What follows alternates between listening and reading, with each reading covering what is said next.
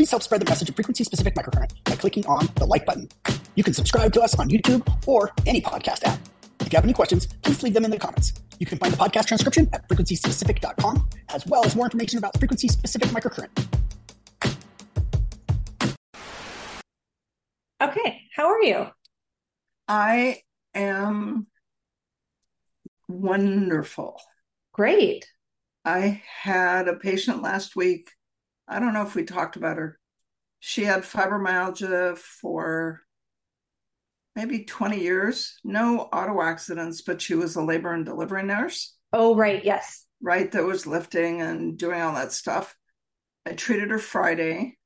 Her last appointment was yesterday, Tuesday, and the pain stayed away until Monday morning. So it went Friday, Saturday, Sunday. And then when it came back, she said, uh, I need a custom care. I, you're, I need to be able to be out of pain. Yeah. I got used in one week, she got used to being out of pain. And, And so that's great and it's terrible all at the same time. and what's really fun is she loves to knit. And she said, But I have terrible arthritis in my hands. And she does have some knuckles. But she's also hyperesthetic at six, seven, and eight on her right hand Right. and six on her left hand. So she's got discs in her neck. And the only thing it took to get rid of her arthritis was 40 and 396 Okay. just treat inflammation in the nerve and then have her grab the washcloth with your hand while you're running scarring in the nerve Right. and she said do that thing that you do to my brain so i don't mind the pain so much Very good. it was so much fun Yeah. To give her control over her life and to be able to say, this is easy. This is core level stuff. Everybody should be able to do this. It wasn't that hard. The abdominal adhesions might have been a thing, but Right. the rest of it, the nerve pain, the neck pain, the fibro, and concussion in Vegas, was so fun. I love being me, us. Yes. I love that we can do this. But part of it is the responsibility of having the control that we have control Mhm. over, right? And we talk about layering the frequencies all the time. And my thought process of today was going to be about being adaptable because I love having a plan. I lay out my plans the night before. I look at who my patients are. I have a loose plan of what my treatments are going to be like because before FSM, I had a hard plan. I oh, knew the range of motion that was going to walk in. I knew what my limitations were as a therapist. So you you expect certain results. And with FSM, you still expect those results, but you have to learn this um, Flexibility. flexibility, adaptability mindset that your hypothesis could be wrong. And it's okay if it's wrong because you're not going to hurt them, but it's going to be wrong. And when the results come, they're going to come fast. Well, and this is the part where I really should warn you that the next step is don't even make a plan until you find out what walks in the door. Right. Because if you planned on X and G walks in the door, why did you spend any time planning for X when you had no idea that G was going to walk in the door? Right. Yeah, so I just wait till I get the history and do the physical, and then the plan evolves during the history and Yeah. with the pain diagram. Right. So much fun when you see a circle on the shoulder, a circle on both hips, circle on both hands, both feet, and the back of the neck. It's like, yeah. oh, goody. Well, check. That's 40 and 10. And then when she starts crying during the history, check concussion in Vegas, 40 and 89. And so, pretty much before she finishes the history, you've got 70 to 80% of the plan. And then you do the physical exam. And for this lady, just because I do it on everybody, I did Fields of Gaze and the tuning fork because one of her complaints was anxiety. Well, she, I, did you have a head injury? Did you have an auto accident? No. Okay. So I'm treating her with 40 and 10. She starts to get slightly stoned. And she says, Oh, yeah, I forgot. About five years ago, I fell in the ice backwards and hit my head. And now that you mention it, after that, I haven't been able to read. Hmm. So that's my plan evolves from the history, the symptoms, the physical exam. So by the time we get them on the table, I already know. Yeah. So. Okay. But even with a patient that you've already seen maybe five or six times. Right. I still get surprised sometimes. Yeah. Mm-hmm. Right. Sometimes the surprise is for the better and sometimes it's for the worse. Sometimes I'm like, wow, I, I'm pretty sure this range of motion would have held, the pain would have stayed down. And sometimes they come in and something else is sore or the pain is worse. And then you have to go back and troubleshoot. Well, why did it get worse? What did you do? Chances are they tried to rearrange their entire house because they felt so good. Mm-hmm. You lifted what? Right. Yeah. Yeah. Right. Yeah. And so, again, it's learning to be flexible with your treatment plans, I mm-hmm. think, is the most important concept. I totally agree 100%. That flexibility. Yes. You always change it. You're like, it's it's a gift. Because I would say it's forced me to become a better detective, um, which is true. However, um, I feel like it was force fed to me. There's oh, yeah. no slow learning curve. Yeah. And the the patients that I saw between 1997 when we started this and probably 2010, 13 years later, when I really had more of an idea of what I was doing, I just shredded 85 boxes of charts from that era. Right. And I really wish I could just call them all back and say, come back. I know what I'm doing now, I think. Oh, yeah. Geez, I have that feeling even after two years. Yeah. Yeah. The learning curve is easier now because we have more of a, um, a map, more of a, a guideline, like a terrain map. Right. If this, then that. If this, then that. Yeah. There's less of a recipe and it's more of a concept. Yeah, exactly.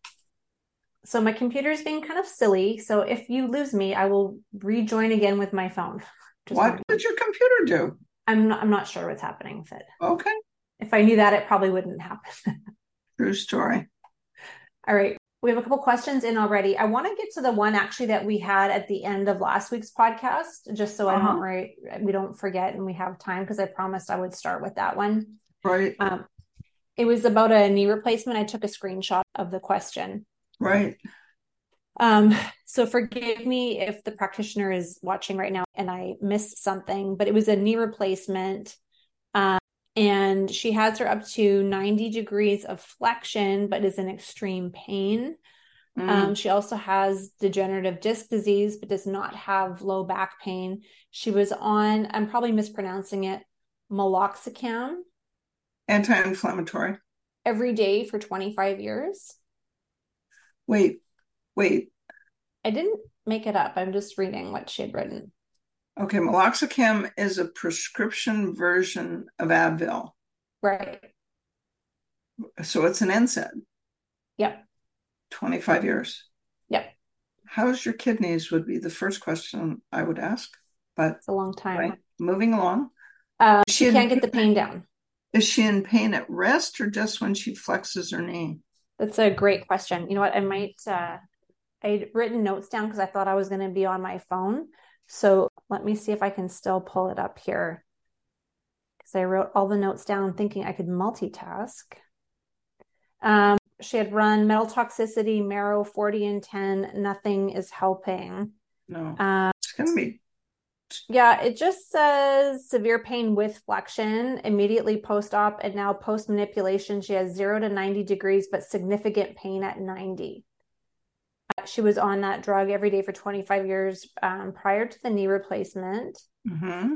She's done 40 and 10 metal toxicity, bone marrow trauma, and scarring frequencies with various knee tissues. No changes. No, it's 124 and 77 would be the first thing I try. Tissue. So let's say between meals, so that you don't have to worry about your digestive system. Watch a video of how they do a knee replacement.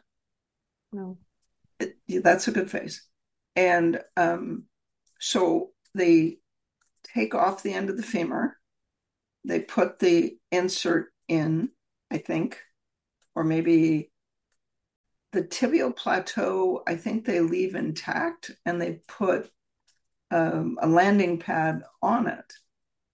The curve on the femoral condyles is a thing.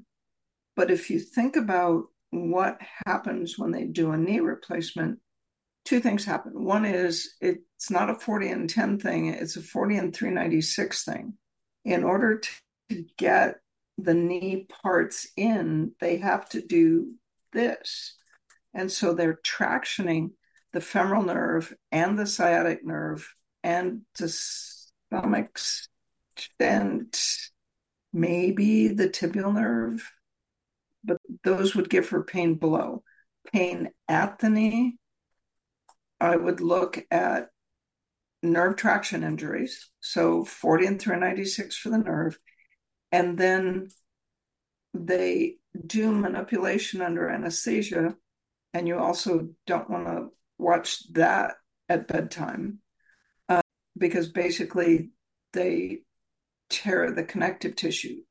The intention is to tear the scar tissue, but there's no way to do that without 124 and 77. And if you think about the hamstrings, you may even have some torn and broken in the round tendons in the back.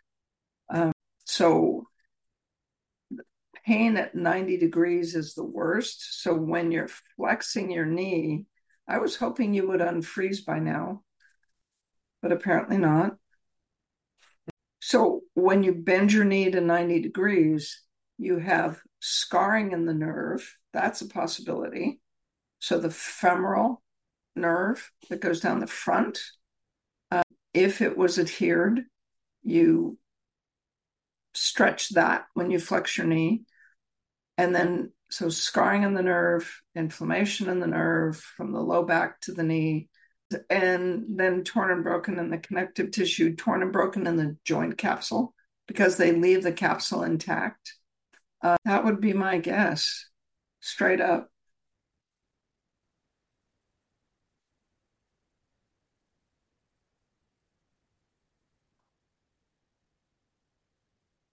There was a, another comment that they have different patient same surgeon that also has pain starting at 50 degrees so yeah the nerve traction injury with surgery is a real concept that i don't think we think of because we think of all the things with bone, cartilage. And yes, that's important. However, there's a lot of trauma to that nerve.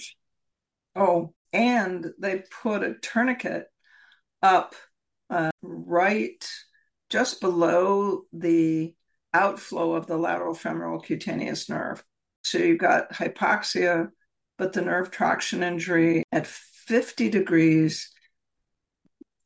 If I had to guess, if you think about the mechanics of the knee when it gets to 50 degrees, if I had to guess, I'd guess that the joint capsule is getting caught in the um, implant. At least with the hip, they leave the capsule in, right? They take apart the capsule and they put it back together. 50 degrees is not very much. No. And the lady that's stuck at 50 is looking at manipulation under anesthesia too. And it's the same surgeon. So there we go. Uh, so does the motion just stop? I don't know. Let's. Uh, the practitioner is on. I saw her comment, so perhaps she can add more. Um, if you go to the Q and A, maybe. Um, there it is. Hi, Leif. Sarah's the one that wrote it. Hard end feel okay. with significant pain. Hard end feel. These are complicated. There's so many components. Components. It's the the curve in the femoral condyles is the thing that I have become aware of. I don't treat that many knee replacements, but right. from what I've seen, you know, with hips, they look at the size of the femoral head and the angle of the femoral neck. Mm-hmm. And there's lots of options. You can pick the right size head and choose like a mix and match wardrobe, right size head, right size angle, and you know, Bob's your uncle. You're good. Hard end feel. Yeah, that's the scary part. Um, when it's not a squishy, but a soft end feel that there's resistance. The one thing that's been my saving grace is treating the fat pad in the knee. People tend to forget about oh, that yeah. anterior fat pad. That's a good idea. And it, um, it gets very hard when there's limited range of motion. So when we're dealing with uh, ACL reconstruction, meniscus, anything that has that knee hard locked into 90, that fat pad turns to beef jerky in no yeah. time at all. So scarring in the adipose or sclerosis in the adipose, and then vitality and increase in the secretions to 97. I'm not sure that that would be indicated with this case, but with the hard end Enfield. I'd still look at, I mean, if you think about what they have to do to reattach the joint capsule where it belongs. Yeah. It's what if if you were the cerebellum and the joint capsule sort of got sucked into the joint at 50 degrees. I'm not sure if that would create a hard end feel, but maybe. I don't know. I always just think of hard end feels as being totally like bone, like joint, like a hard block where there's something limiting. And then the challenge is, Sarah, I don't know what your degree is, but getting the original surgeon, the challenge is the surgeon sees them at one week, two weeks, and sending the patient back to the surgeon and asking for an x ray with the knee bent at 50 degrees. Hmm. Patient has hard end feel at 50 degrees. Can we do an x ray? Well, the good news for me is I can order one. Mm-hmm. You go to Clearview and you say, flex the knee to 50 degrees, take an x ray, tell me what's going on. And then you'd find out. Mm-hmm. It wouldn't tell you about the joint capsule, but it would tell you about the hardware. Right. Is everything where it belongs? Did something slip? Was something put in wrong? Which is part of why the surgeons don't follow up. They don't want to know. This has not been a good week for surgeons for me. Me neither, actually. So there is something going on. It's my computer and it's the surgeons. It's like it, it, four months. I have a patient that had a, ankle fractures. First surgery, the ER orthopedist did the lateral malleolus. It was in like slivered almonds. Mm. He did the lateral malleolus repair with a plate and screws without doing a CT scan. That's a good face. But how do you do that without seeing the soft tissue? Oh, it wasn't even soft tissue that was the problem. It was two weeks later when she went to see the orthopedic surgeon for follow up, a different orthopedic surgeon. He took an x ray and I was there. And you know how the talus is supposed to be right up against the mm-hmm. medial malleolus? Mm-hmm. Five to six millimeters lateral. Oh, why does this sound familiar? Did we talk about this or do you we, have? We must have. And so, about eight weeks into this, when her pain was still way beyond what it should have been, I said, You need to do an MRI for avascular necrosis and infection.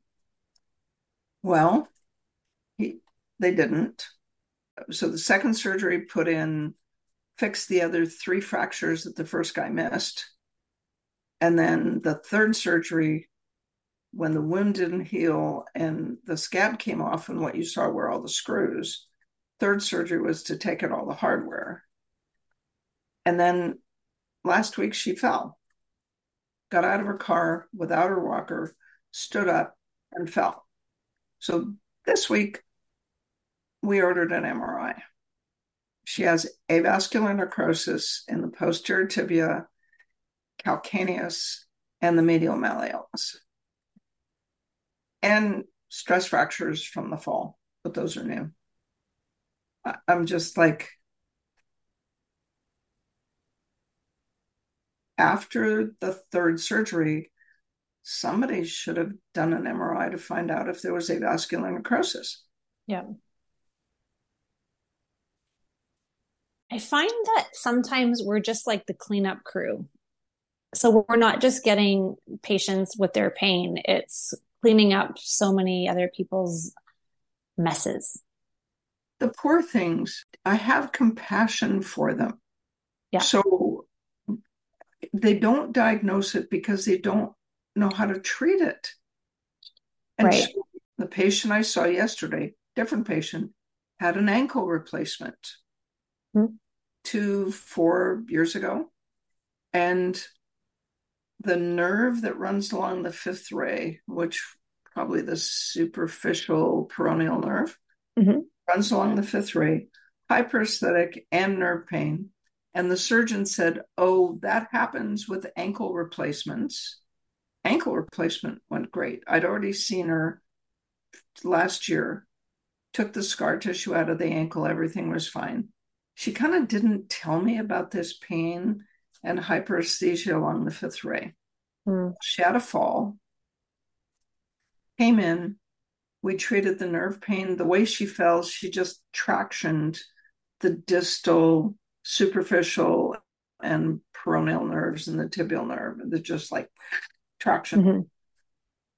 40 and 396 took care of the hyperesthesia. And then I got to the fifth ray along the side, and she said, Oh, that's still hypersensitive. But he told me it would be because the ankle replacement damaged the nerve. If 40 and 396 reduce inflammation in the nerve, that works when there's a nerve traction injury. Mm-hmm. What this surgeon told her was this branch of the nerve is damaged when we put the ankle replacement in. So from her ankle or her knee to her toes, I ran increased secretions in that nerve. And it was normal sensation and zero pain for the first time since the ankle replacement. Wow. Yeah. But it makes sense. Does it make sense to you guys? There's 30 odd of you it's like it made sense to me if 40 takes care of the brand new nerve traction injuries but she's got a nerve that is so traumatized it can't conduct i have a frequency that will make it conduct Mm-hmm. Increased secretions in the nerve says, I don't care. I already ran 40. You got no excuses. Let's just increase secretions in the nerve. Right. It worked. I think some people like self admittedly, I was like this too early on because I thought increasing secretions to the nerve would just increase pain. Yeah. Depends on what's wrong with the nerve. Depends what's wrong with the nerve. That's exactly right. Do you run like 94 on the nerve? No, I do. I have been going back and running it recently with pretty good results. I'm so proud of everybody that's so thorough. My hallmark has become the most bang for the buck. Yeah. It's like, okay, fine. I'll go back and run 94 if I have to. But most of the time, what it takes to get a nerve functional, according to the medical literature, if you look up the medical literature on nerve pain, what they create is either inflammation or ligature. They Mhm. constrict the nerve. Well, it can't conduct. So it's either you start with 40.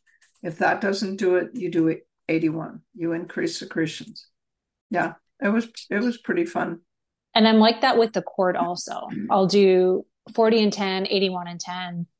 And then when only when those two don't work, and it's very rare that those two don't take care of something, then. I'll go back and maybe there's adhesions, but the adhesions tend to be with the dura, not really with the cord as much.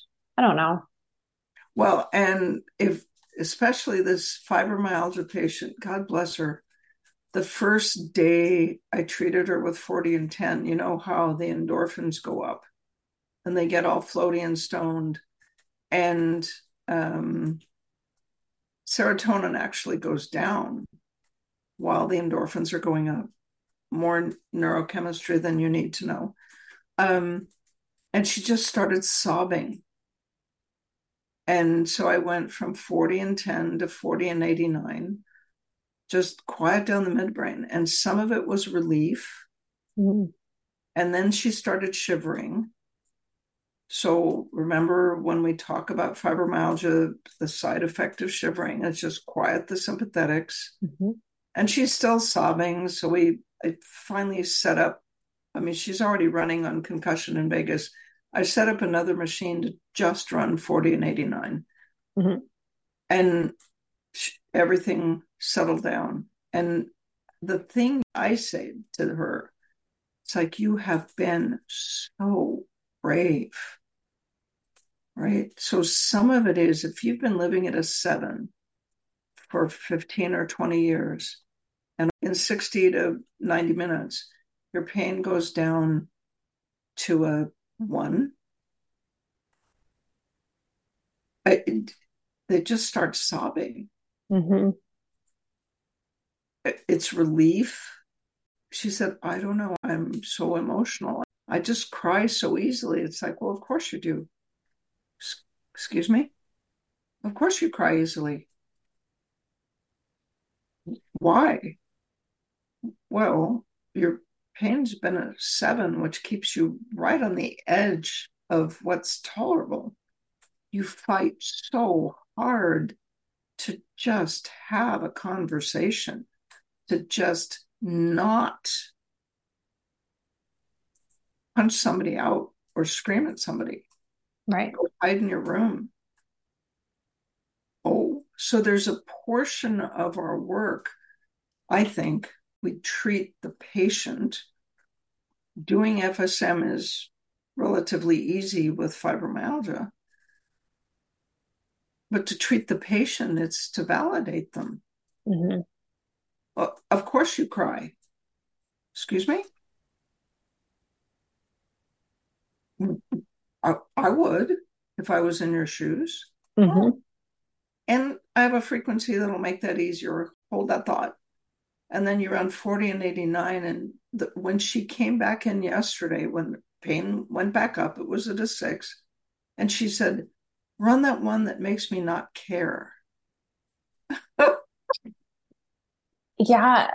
I don't I don't know if 4089 makes you not care. I think it just makes you not quite so emotionally attached to what's happening to you. Like I feel like there's a bit of like that disconnect where, and I'm just doing it from my own experience. Like when I run it, I don't want to use compartmentalize, but it packages it up in this neat little package where you could observe it. I don't know if you've ever done those meditations where like you put the trauma or the issue like on a lily pad and you just watch it like go by on the stream. That's what I feel like 1489 does. It just gives you that safety of I am not this condition, I am not this pain, I am not this limitation.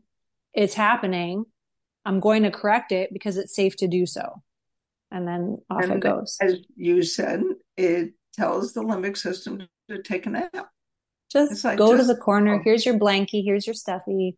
It'll be fine. It'll be fine. And it's, and it's a real neurologic thing.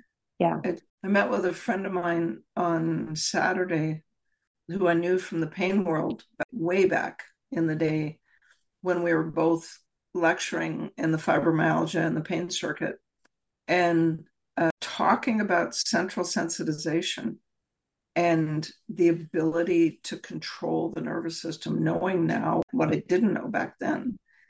And he just sat there because he lives in the academic world. He's a general practitioner now, but he was a pain specialist. And he said, I, I had to leave that world because they don't do research on it because you can't make fibromyalgia curable because nobody will fund the research. If you can cure it, they don't want to hear about it. And he said, So what do you do? I said, Well, I train people to cure it, and patients find us. Mm-hmm. And there's never any guarantees the four, it's almost half. It's like 40% of fibromyalgia patients get their fibromyalgia from spine trauma. And I just happened to run across in Health Freedom News. Um, I've got a bunch of paper copies, but that's the journal, Health Freedom News. Pat Carroll took my fibromyalgia article and edited it very nicely. And it says you cure fibromyalgia by fixing what causes it, not by treating the symptoms. So right. if it comes from adrenal fatigue or exhaustion, if it comes from um, severe prolonged stress, if it comes from food sensitivities, if it comes from Lyme or mold infection, if it comes from toxicity, you you treat what causes it. Well how do you find out what causes it? You ask a proper history. So when was the last time you felt well? I mean that's and the thing i handed him as he headed for home was the fibromyalgia video workshop that Roger Billica and i did. Mm. for those of you that haven't seen that it is like the best compliment I ever got was the rheumatologist that stood up in the back of the room and said, This is absolutely, without a doubt, the best presentation I've ever seen on fibromyalgia. Wow. Yeah. So I have a couple questions okay. for you actually. So I remember, yeah, taking my first core in person. And you talked a lot about fibromyalgia and that's where like a lot of the data points were. Yeah. How has diagnosing fibromyalgia from that point so whenever that was to now how has that changed or has it? It has.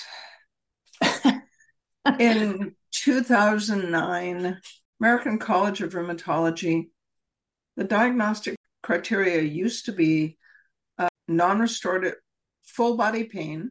So you can't have fibromyalgia of the right shoulder, full body pain, uh, chronic non restorative sleep, and 11 out of 18 tender points tender to less than four pounds per square inch pressure. So I was teaching a course in 2009, and one of the practitioners in Los Angeles informed me with some degree of irritation. You know, the tender points are no longer part of the diagnosis. It's like, excuse me? They took out the tender points and they put in something, there was hand waving involved about central sensitization.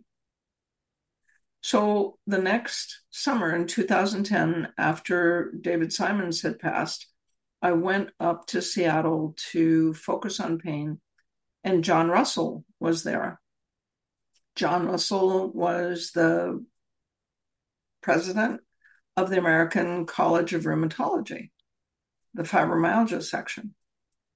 And I got to listen to his lecture and then go up and I could call him John because of his relationship with David Simons. And I said, John, can you tell me why you took out the tender point exam? It was the only objective finding. And he rolled his eyes and sighed. And he said, Carol, I took it out because after 25 years, we could not teach MDs so, those of you that are watching, if you press your thumb against your finger, where to go? There it is. You press your thumb against your finger and you look at your thumbnail. When it blanches, when it turns a little bit white, that's four pounds. He said, We couldn't teach them to do that. And I said, Well, I bought an algometer. They're 150 bucks, but I used it every day. And he said they were too cheap, they wouldn't buy one. So they took out the criteria because they couldn't get the physicians to use them. I still measure with an algometer 11 out of 18 tender points tender to less than four pounds per square inch pressure. And that gives you an objective measure as they progress besides their pain score. Mm-hmm. Right. And so, yeah.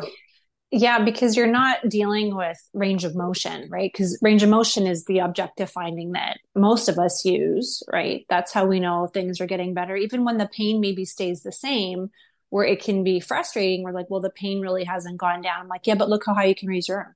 Oh, yeah, that's right. I can grab the cup. I'm like, right. So we are moving in a direction. Although typically when you increase range of motion, pain does kind of correlate. It follows that same track. But yeah. Oh, that's really sad and really it's, interesting. So f- f- fibromyalgia to some extent is a little like well, I wouldn't say it's like cancer, but it's like you give them a diagnosis that's incurable and you can write them off. Yeah. You don't have to think. You don't have to it, and when I was talking to Dr. Wood, it was like, Patrick, it's not a Lyrica deficiency. It's not a gabapentin deficiency. It's not even a dopamine deficiency. His area of study in neuroendocrinology when he was in research was dopamine mm. and fibro. Of course, dopamine is low. Mm-hmm. Dopamine is made with branched chain amino acids and when fibromyalgia patients, when their gut wall gets thin, they're short on all the branched chain amino acids. So they can't mm. make dopamine, they can't make serotonin. I have another question though. Okay, um, It's like my own personal Q and A day right now. Okay, um, it's the least I can do with my phone being glitchy. Is there more or less fibromyalgia diagnoses now than there was when you started? Do you know what I mean? Because sometimes like we have those ebbs and flows where every we see Ehlers-Danlos all the time, or we're seeing just diagnoses changing, right? Like actually I I don't know. Okay. I, it's a good question because it's like honestly, I see less fibromyalgia now than I did 20 years ago. Right. We saw it all the time. Uh, the the diagnosis you see now is MCAS and SIBO. Mm. So the diagnosis you see more often is the thing that they develop a test for. Mm-hmm. Right. So now SIBO is the new uh, Candida. Mm. So back in 1998 through about 2004, if somebody had gut trouble, I have Candida. It's like, okay. Mm-hmm. Now people come in and they have SIBO and then they have MCAS, and those two are real things, but they shouldn't last for 10 years. Mm-hmm. Not if you treat the gut, not if you turn on the vagus.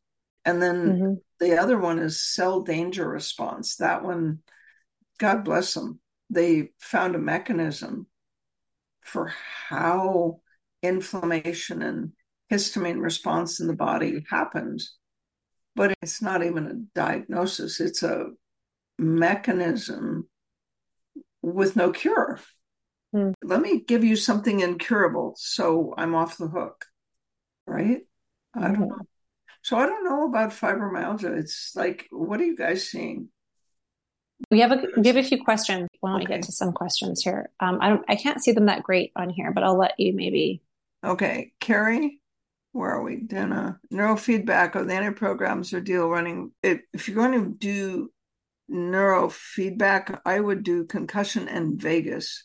So if you look at the vagus nerve webinar, there's that one slide that shows the vagus increases all the good stuff and decreases all the bad stuff.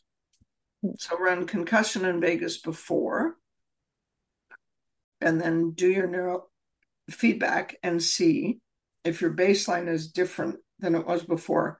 But it's a confounding variable. The other thing you can do is use the magnetic converter down around your waist, and it should not cause an artifact in the neurofeedback. And I'm not sure what you're doing neurofeedback for. So that's the other question. But it seems like concussion and vagus would be your friend. Hypermobility EDS week here in Grand Junction. It's everybody's EDS. Once you start seeing it, who was it? Mike Cerami came to the Portland two day practicum. He said it's 20% of the practice. They walk in the door, I check everybody. It's 20, per- it's everywhere. Well, Why? it's because people are used to Ehlers-Danlos being, you know, nasty gums, cardiac trouble, POTS, really the more difficult end of the spectrum. Mhm. But Ehlers-Danlos is a whole continuum of hypermobility. Uh, HSD, hypermobility syndrome spectrum disorders, is a version of Ehlers-Danlos. I think there's five or six genes involved in Ehlers-Danlos that affect different um, systems depending on how many of the genes you have that are positive or po- uh, tend you towards EDS. Mhm. So if you have two of the five, then maybe you're just hypermobile and a great gymnast. But then you get in an auto accident when you're 22, and oops, then you have ligamentous laxity in the C spine. And that Mhm. means you have nerve pain in your hand or arm. You have to So read the question. Hypermobility week here in Grand Junction. Three machines on Monday. Yes, results are amazing. Yay. If the connective tissue is still, so she's still a Beighton zero, can I run 13, 51, 91, release the crunchies and knees and shoulders from previous dislocations? I try 13 and 396 13 and 480 so scarring in the nerve scarring in the joint capsule and see where you get with that. I wouldn't do anything with the connective tissue. What do you think? Yeah, I I agree. Just my hypothesis and precautionary thoughts on that. okay so new coming in on friday for crps in the foot found out she has heds what's heds has POTS, MCAS, and endo. Well, that means vagus nerve isn't working, but that isn't surprising if you have CRPS. So mm-hmm. t- treat the CRPS. It's not easy. Watch the video 40 and 396, 40 and 562, 40 and 10, 40 and 89, 40 and 92, that whole thing. And then concussion in vagus. So run in the background uh, concussion in vagus over and over again. And when you've got the standard concussion in vagus, so in a patient that has POTS, MCAS, and I'm assuming endo is endometriosis, um, take the concussion in vagus protocol and increase the time on 40 and 89 from four minutes to eight minutes and increase the time on increased secretions in the vagus to 20 minutes. I mean, I've run vitality in the vagus for 60 minutes to get rid of POTS. Um, MCAS, you've got to got to start feeling better so they can modify their diet. Talking to them about avoiding wheat while they've got MCAS, CRPS, and POTS is like no, no. They're just there's no thing. Uh, endometriosis in my world, my limited experience is they can't phosphorylate B6. And if you can get a CBC on them, look at the size and the volume of the red blood cells. So the endometriosis usually means that they can't phosphorylate B6. And you know that because they wouldn't have endometriosis if they could metabolize estrogen into a non inflammatory form. Hmm. Right? So phosphorylate so P5P, phosphorylated B6, look at the size of the red blood cells and the volume. Are they big? Then they need either adenosyl and hydroxy B12 or methyl B12, depending on their COMT status, on their ability to demethylate stress hormones. Well, that's like a, it's, don't even bother to unpack that because there's just that's a whole hour. That's a lot. That's a loaded question right there. Yeah, it really is. And I learned it from a patient. Hmm. Learned it from Amy Yasko, who it's like stress hormones in your brain are epinephrine, epinephrine and norepinephrine. And epinephrine and norepinephrine have methyl groups on the end of them. Mm-hmm. And they're stress hormones in your brain. Okay there's only two ways to get rid of stress hormones in your brain. And that is this enzyme, catechol-O-methyl transferase. So it transfers the methyl group off of ep- epinephrine and norepinephrine and sends it on its way. Well, if you don't have that enzyme, you don't even have to do the genetics, but it's nice for people to see it in print.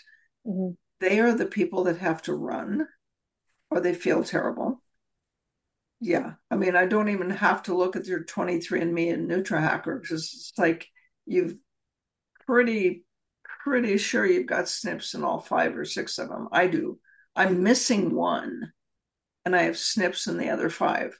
So I always ran I climbed mountains. I scuba dove. I was always running, even when I was a drug rep. I ran in my high heels between the car and the doctor's office. so, if you give these patients methyl B12, which is, I mean, methylation is like the big hot thing now. But if you give them methyl B12 and they don't have that enzyme, in three days, they're crazy person. They're like having panic attacks every five minutes or 30 minutes, right? Right. So that's where you kind of tweak it. So, what do you do for fun? I run five miles a day. Okay. So, right then, you have the information that says this person does not have most of the COMT enzymes. So automatically you prescribe or suggest adenosyl and hydroxy B12. Methylfolate, they can get away with for some reason. I don't know why. And then the endometriosis is being able to phosphorylate B6 because phosphorylating B6 allows you to take estrogen down an anti inflammatory pathway. It's way more than that, but it turns out. Makes sense. We have a few minutes, so let's try to get to some of these other. Oh, wait. You can probably see them better. I can. Woman who had 94% of her body burned also is hypermobile. Wow. Okay. Well, it's still 13 and 355, 13 in the skin, and 13 and 77. And then maybe run 124 and 77 to help. What, what about vitality and secretions? I just think of something that's been burned. The, the elasticity could use. Yeah, that's a pliability. Wow. Oh, okay. Hypermobile HEDS. Yeah. So it's just D. Okay. Okay, Alice, we're going to have to.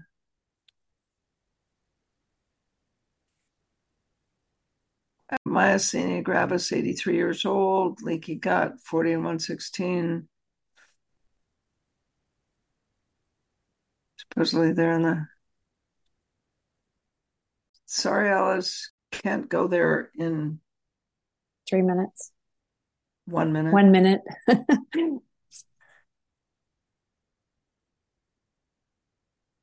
They replaced her left hip three times. Oh. Okay, find out what they replaced it with, but odds are she's allergic to chromium. I gotta read the question.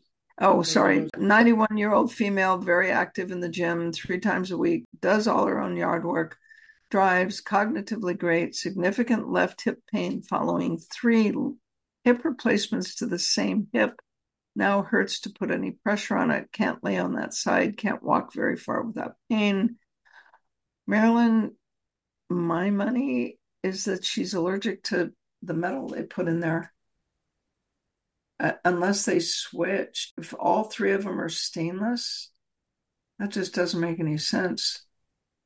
Unless all three of them are stainless and she's allergic to chromium.